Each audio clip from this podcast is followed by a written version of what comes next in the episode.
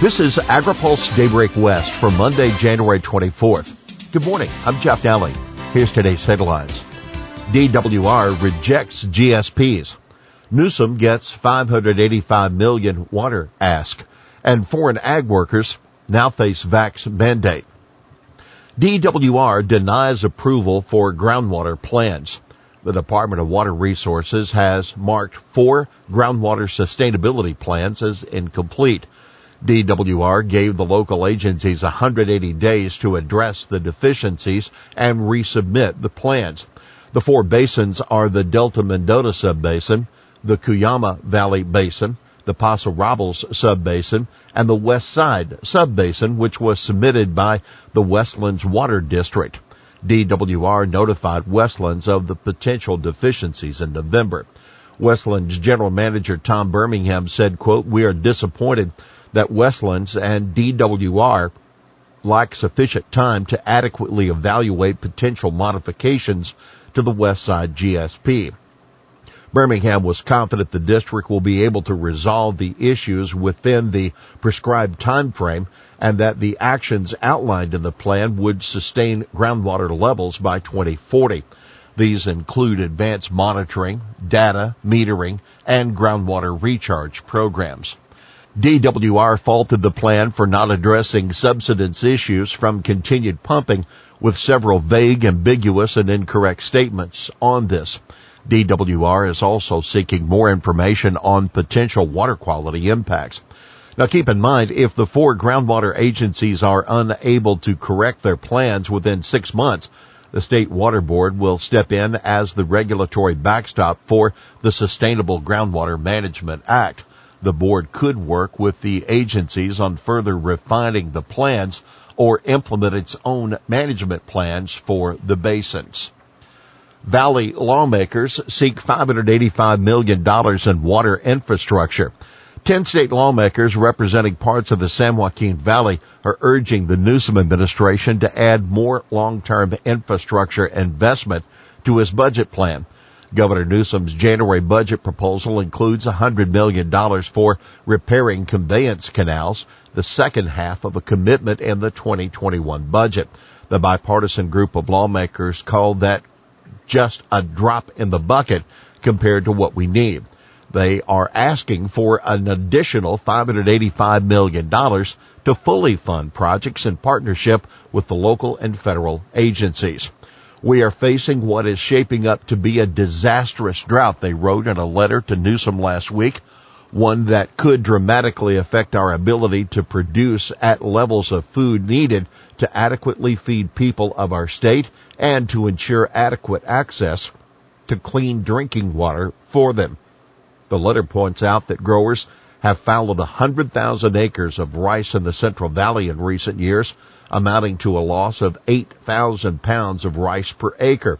They worry this could lead to a food crisis similar to the one in 1974.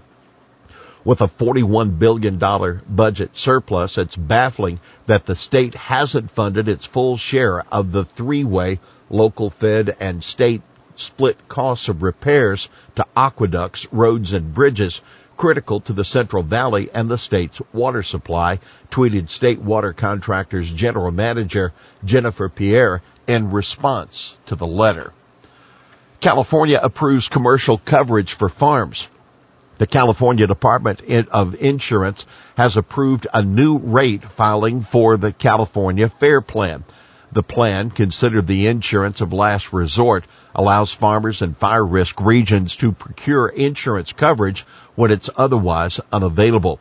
The approval stems from SB 11 passed in 2021 which adjusted the state's insurance codes to cover farms and ranches and was championed by several farm groups.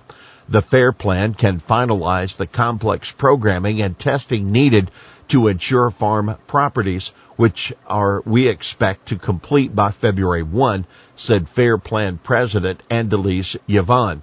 The FAIR Plan is committed to continue working as quickly as possible so farmers who are unable to obtain property insurance from other carriers can access basic fire insurance through the FAIR Plan.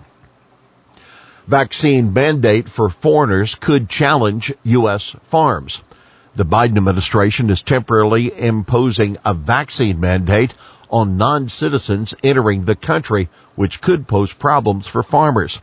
The mandate will apply to farm workers holding H-2A visas and also to truck drivers crossing the border.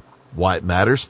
Well, farm groups say while most workers who were here last year are likely already vaccinated, the mandate could make it harder to get new workers into the country. Although a significant number of H-2As who return year after year, not all do. Michael Marsh, President and CEO of the National Council of Agricultural Employees, employers told AgriPulse. He says demand for H-2A workers is likely to grow sharply this year on the order of the 21% increase in 2021. Marsh says it's harder to get vaccinated in rural areas of some countries, and some workers who got vaccines that aren't approved in the U.S. may have trouble getting revaccinated. Zippy Duvall, president of the American Farm Bureau Federation, says the mandate, quote, will limit agriculture's ability to grow safe and nutritious food.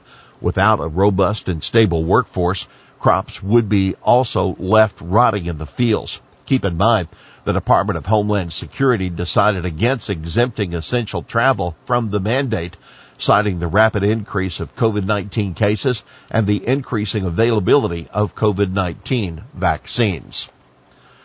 GOP senators press Regan on pesticide decisions.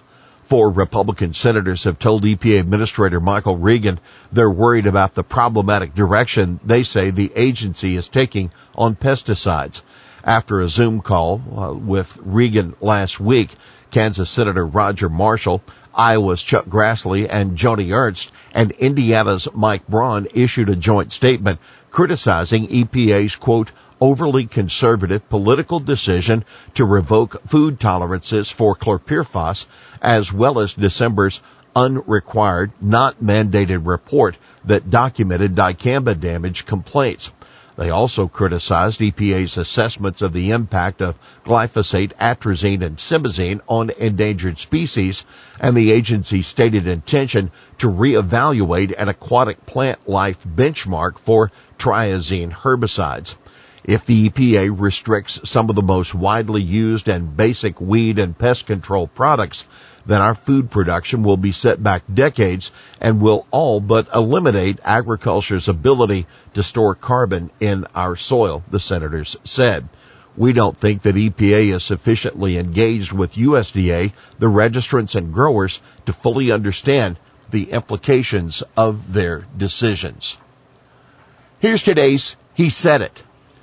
If that means beavers on crack or people chewing down the trees themselves, I don't care.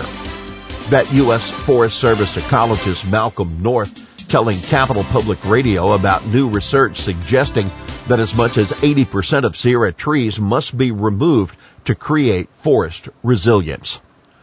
Well, that's Daybreak West for this Monday, January 24th. For the latest news out of Washington, D.C., visit agripulse.com. For AgriPulse Daybreak West, I'm Jeff Nalley.